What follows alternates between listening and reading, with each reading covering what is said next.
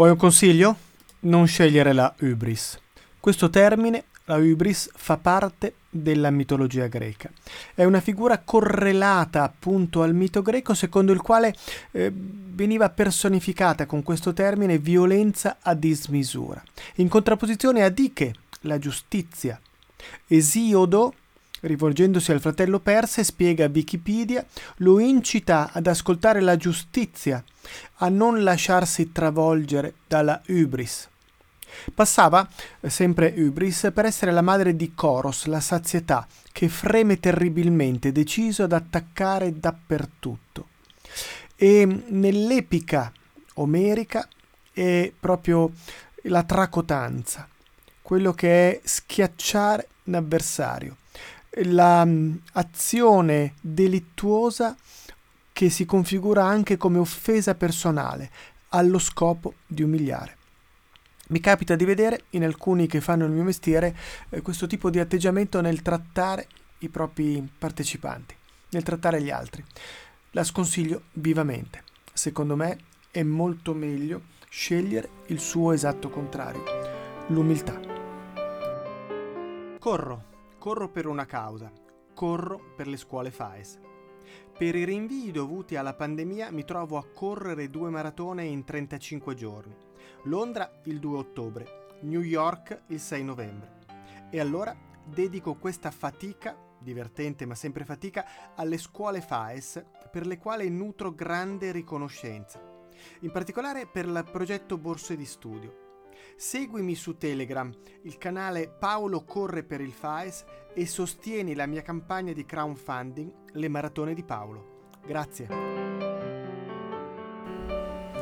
E potrei dire ho corso, visto che oggi, lunedì 3 ottobre, la prima delle due maratone me la sono messa alle spalle, quella di Londra. Sto evidentemente registrando questo podcast non il 3 ottobre, ma prima, per la precisione il 25 ottobre, ehm, quando ho registrato anche la puntata precedente. Non so se sarò arrivato in fondo alla maratona di Londra, me lo auguro, io farò di tutto per farlo. Vi sa- farò sapere qualcosa sul canale Telegram Paolo Corre per il FAIS, ma anche sul canale Telegram Vendere Valore. E quindi vi chiedo di continuare a sostenere il progetto Le Maratone di Paolo, Ce n'è ancora una da correre il 6 novembre a New York, ma per darmi una mano con le borse di studio, le rette agevolate delle scuole FAS c'è tempo fino a fine dicembre, fino a Natale, grosso modo. E quindi eh, io continuo a correre così come corre questa puntata dedicata alla tematica della conversazione, perché il mio suggerimento è di non umiliare mai gli altri, ma semmai essere umili, volere capire la parola chiave è conversazione. Io non vengo a tenerti una lezione, ma è un dialogo a due voci, a più voci se necessario, non un disco vendita, non l'interpretazione magari anche drammaticamente esaltante di un catalogo, ma la capacità di raccontare in che modo io voglio fare qualcosa di utile per te. Non è una recensione o un riassunto quello che voglio proporti con questa serie del podcast. È guardare a cosa un libro ha da dirmi e insegnarmi alla luce delle mie esperienze e di ciò che ho preso altre fonti per raccontarlo a te.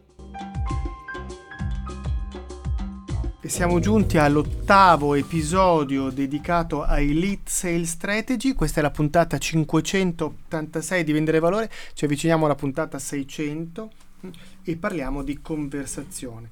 Parliamo di come io posso aiutare il cliente a vedere le cose in modo differente ma senza umiliarlo, senza essere aggressivo. A pagina 103 del nostro saggio ci sono alcuni spunti, alcune idee su le quali possiamo ragionare e riflettere.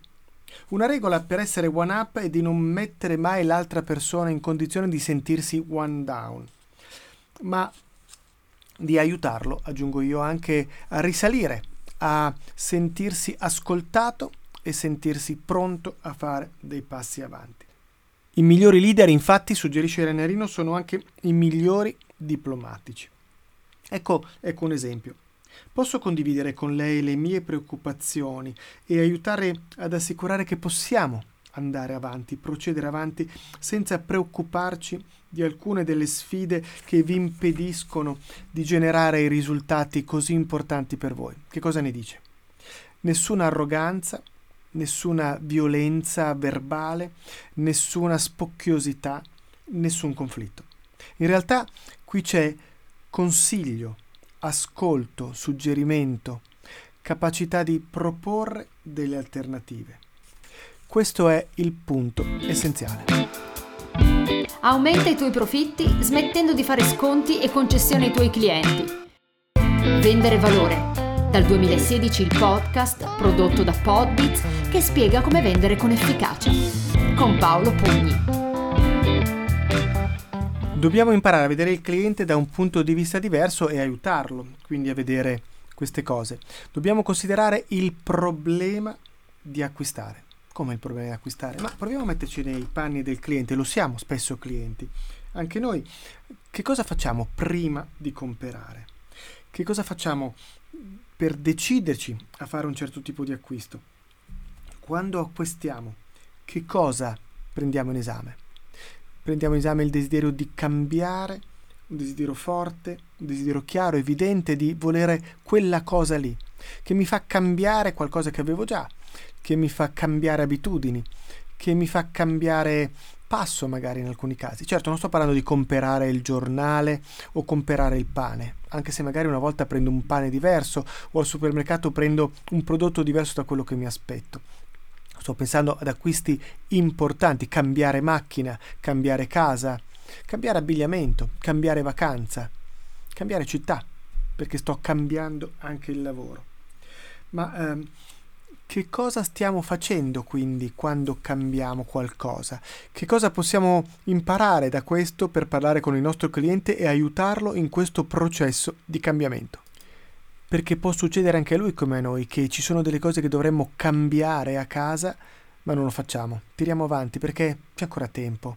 Le sedie impagliate vanno rimpagliate perché sono un po' bucate. Vabbè, aspettiamo. Ma non è soltanto una questione economica. La fatica di cercare un impagliatore di sedie, di portargliele, non ho tempo, adesso ci sono cose più importanti. Sì, quella roba lì devo cambiarla. No, vabbè, c'è tempo, aspettiamo, non lo vogliamo fare non abbiamo delle forti stimolazioni a cambiare? Troviamo il modo per giustificare il fatto che non c'è urgenza a cambiare le cose. Un cliente, un cliente ha sfide analoghe. Se non capisce quali siano le sfide che il cliente ha nel comprare, eh, io non vendo. Se non lo comprendo, se non mi metto nei panni del cliente e non capisco la sua difficoltà, eh, quello di ehm, aiutarlo a cambiare sarà per me un mondo molto difficile. Ho parlato quest'estate su LinkedIn di quello che nel libro a pagina 105 viene definito il peggior consiglio che si possa dare a un venditore, che è questo. Il venditore deve vendere quello che il cliente vuole c'è un bellissimo post anche su LinkedIn di Alessandra Colonna che è apparso grosso modo intorno ad agosto in cui si dice proprio questo, si dice che eh, noi dobbiamo avere la dignità di non accettare a priori quello che il cliente vuole. Il cliente non ha esperienza sulla soluzione quante ne abbiamo noi. Eh, certo, questo non vuol dire che dopo aver dato un consiglio eh, forte e chiaro io rifiuti di vendere. Posso farlo, ma deve essere una decisione ponderata deve essere una decisione di tale forza da rinunciare a una vendita perché sono convinto che non sia quello quello che ti serve da avere conseguenze positive per il futuro. Qui io mi fermo sulla soglia di questa decisione, non sta a me dettare delle regole, non sta a me dire cosa è giusto e cosa è sbagliato. Eh, sicuramente non è questo che vuol dire l'espressione cliente al centro, decide lui. No, lui non decide decidiamo insieme, a meno che io non voglio essere un raccoglitore di ordini, qualcuno che mm, è uno yes man della vendita. Certo, mi dica cosa le serve, quali sono le sue esigenze, cosa vuole, prendo nota, mi dica, mi detti che io registro. Va bene, si vende anche così, ma non è questo il tipo di vendita che permette di fidelizzare il rapporto col cliente, di guadagnare in reputazione e di crescere. Io devo prendere la guida del cliente come Virgilio Condante e portarlo da un'altra parte. Lui vuole salire sulla collina, Virgilio dice ben altro viaggio ti conviene, caro amico Dante, ben altro viaggio. Se vuoi arrivare in cima alla collina, se vuoi arrivare là dove il sole splende, devi fare un altro viaggio. Cliente, se tu vuoi risolvere questo problema, ben altro è il viaggio che devi fare. Mi chiedi un corso di formazione per i tuoi agenti, ma perché? Cosa vuoi ottenere? Alla fine capiamo che il percorso è differente. Siamo in tempi definiti VUCA, che detto così è bruttissimo, in inglese suona VUCA, che sta per volatilità, incertezza, uncertainty in inglese, e se mettiamo la I al posto della U in italiano viene ancora peggio, non ve lo consiglio, eh, complessità e ambiguità e rapidità, vorrei aggiungere, una grandissima rapidità.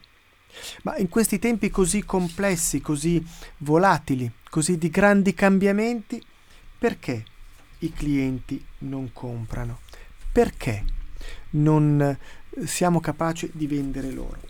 Ecco, pagina 107 del libro, ritorniamo a guardare il libro e vediamo di spiegare come e perché i clienti non comprano, considerando questo aspetto di VUCA, di volatilità, incertezza, complessità e ambiguità. Incertezza. Per definizione, il tuo cliente combatte con il cambiamento, specialmente in tempi di incertezza. Si lega a ciò che può essere certo, cerca di creare delle certezze per lui e quello che sta facendo adesso per lui è certezza mentre quello che può capitargli se cambia è totalmente incerto. Il rischio di perdere qualcosa è notevole. Io qui, tornando al famoso tema dei coccodrilli, più volte trattato, devo farglieli vedere questi coccodrilli, cioè devo fargli capire che l'incertezza sta nel rimanere fermi. Il vero rischio è non cambiare. Può avere una incapacità di comprendere la situazione, ma non perché sia scemo, perché è difficile capire le situazioni. È difficile oggi dire eh, quale sarà l'andamento del costo energetico nei prossimi mesi, quale sarà l'andamento della guerra nei prossimi mesi, quali saranno i provvedimenti del nuovo governo che in questo momento evidentemente non conosco ancora nei prossimi mesi.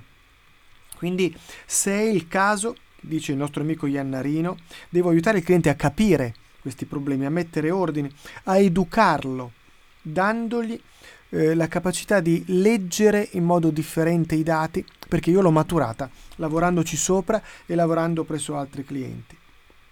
So qualcosa, posso condividerlo con lei, ho un po' d'esperienza, posso condividerla con lei. Ci può essere un disallineamento, mm, un conflitto di priorità. Eh, Lenzioni ne parla nel suo libro sul team. Se il team è disallineato, se il team non va nella stessa direzione, l'azienda va a picco, l'azienda crolla. Se le priorità all'interno di un'azienda appaiono sempre più in conflitto, magari tra soci, magari tra diversi direttori, è una tragedia. Posso aiutarli ad allinearli perché o tolgo la nebbia che oscura il disegno. A volte devo lavorare sulla creazione di consenso. Il libro, che anche questo cito diverse volte, Dirty Lit Secret, eh, ci aiuta a capire questo, purtroppo anche quello solo in inglese, ma ci spiega che buona parte del nostro lavoro a volte è di creazione del consenso all'interno dell'azienda, perché quando manca il consenso, torniamo anche alle Lenzioni e al libro sul team, la guerra nel team, beh, a quel punto anche le decisioni sono spanate, sono prive di, di significato, sono prese magari per combattere gli altri e non per ottenere un risultato.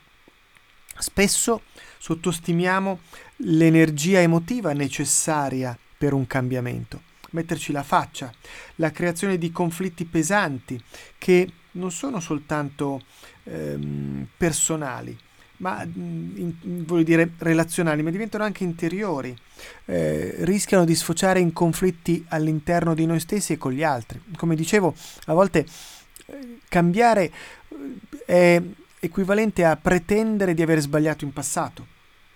Mm, eh, dobbiamo qui giocare un po' un ruolo psicologico in alcuni casi, un ruolo di, di ascolto, guidare attraverso questo, guidare attraverso una comprensione anche dell'emotività del cliente. Certo, dipende dall'entità del cambiamento che stiamo chiedendo e anche, devo dirlo, dall'entità dell'ordine. Eh, il mio compito non è fare lo psicologo, il mio compo non, compito non è quello di essere il cestino delle emozioni altrui. Ma certo, se ho in ballo un ordine significativo, questo aspetto non devo trascurarlo. Quando andrò a costruire l'infogramma, ne abbiamo parlato nel corso un anno di vendere valore, cosa sia l'infogramma e come io posso leggere i comportamenti dei miei eh, clienti, dei miei interlocutori presso il cliente, beh, è chiaro che io devo impegnarmi anche in questo. Può esserci un problema di tempo, c'è tempo limitato e quindi non hanno tempo di fermarsi per riconoscere i problemi aiuto io il cliente ogni volta che lo incontro a memorizzare, a fare dei passi avanti perché gli faccio un riassunto di quello che ci siamo detti, mando dei resoconti dei nostri incontri per far sì che tutto rimanga sulla carta, mm, ehm, aiuto a eh, fare mente locale, aiuto a eh, guadagnare, far guadagnare del tempo al mio cliente? E l'ultimo punto che viene specificato da Iannarino che ho preso come spunto per questo elenco è quello del rischio di fare brutta figura, il rischio di ehm, essere ritenuto colpevole del cambiamento, di essere ritenuto colpevole di eh, avere portato l'azienda su una strada pericolosa. Come vedete il sottofondo a tutto questo è una eccellente relazione. Vi ricordate le sei leve della relazione? Simpatia, fiducia, stima, rispetto, empatia, vantaggio. Questo mi permette anche di lavorare sull'autorevolezza per poter dare questi, questi consigli. Il tempo, torno sul tema del tempo, sto aiutando il mio cliente utilizzando anche le call, oltre che le visite di persona, o la messaggistica per poter comunque essere vicino al cliente in modo anche asincrono. Eh, in che modo noi stiamo aiutando il cliente a non sentirsi in colpa, a cambiare, lo stiamo aiutando a cambiare sentendosi protagonista senza rischi del cambiamento e non colpevole. Quali sono i valori in cui crede per aiutarlo a guidare nel cambiamento? Come posso motivarlo? Ognuno di noi ha diverse motivazioni sul lavoro. Sono tutte lecite, ci mancherebbe altro. Qualcuno di noi è motivato dall'idea di avere successo, di essere riconosciuto come opinion leader, come qualcuno di, di potente nel suo mondo. Qualcuno capace di attirare l'attenzione perché dice cose intelligenti. Qualcuno può essere motivato dal denaro, che poi spenderà in modi magari brillantissimi. Non voglio con questo dire che una persona motivata dal denaro è una persona motivata da, da cose materiali e di basso livello, assolutamente no. Eh, motivata dal dare magari una sicurezza finanziaria e economica alla propria famiglia dare la possibilità a altri di crescere, di studiare, di fare altre cose. Qualcuno è motivato dalla conoscenza, qualcuno è motivato dall'appartenenza, dal sentirsi parte di un gruppo, stare dentro un gruppo. Qualcuno può essere motivato dal voler ottenere risultati perché lui vuole far accadere le cose. Ci sono tante ragioni che ci possono motivare nel lavoro. Abbiamo presente quelli dei clienti, sappiamo quali possono essere queste motivazioni nella testa del cliente? E qui mi fermo, mi fermo perché abbiamo raggiunto un punto importante che posso riassumere così. Ricordati di conversare con il cliente per capire quali sono le sue paure, fatiche, difficoltà a comperare. Per quale ragione per lui comperare, cioè cambiare qualcosa, può essere veramente molto difficile. Un saluto da Paolo Pugni e da Vendere Valore. Anche questa settimana saltiamo il giovedì, come sapete come ho detto all'inizio di questa puntata registrata ehm, ieri ho corso la maratona, domani martedì rientrerò in Italia, non riesco a registrare la puntata entro giovedì, quindi mh, in queste due settimane a cavallo della maratona ci hanno lasciato lo spazio di una sola puntata, così come accadrà quando a novembre andrò a New York per correre la maratona di New York, vedrò quante puntate riuscirò a registrare. Ma non dimenticate che abbiamo nel mirino la puntata 600 che arriverà fra 14 puntate, sul quale questa puntata 600 sto progettando grandi idee. Io vi ringrazio, ringrazio tutti coloro che magari ieri mi hanno seguito e sostenuto nella maratona con il trekking dell'applicazione della Maratona di Londra. Ci sentiamo presto. Un saluto da Paolo Pugni e da Vendere Valore e buon ottobre a tutti. Iscrivetevi al canale Telegram di Vendere Valore telegram.me slash vendere valore per restare sempre aggiornati sui nuovi episodi del podcast e accedere ai contenuti speciali riservati agli iscritti. Per contattare Paolo puoi utilizzare Telegram scrivendo o lasciando un messaggio audio a telegram.me slash paolopugni oppure scrivere un'email a paolo.pugni chiocciola pugnimalago.it o ancora contattarlo su LinkedIn. Vendere Valore è realizzato in collaborazione con Podbiz, che trasforma le tue idee in podcast e i tuoi audio in libri. Cura editoriale di Andrea Pugni. Musiche di Emanuele Chiaramonte. Voce della sigla di Valentina May.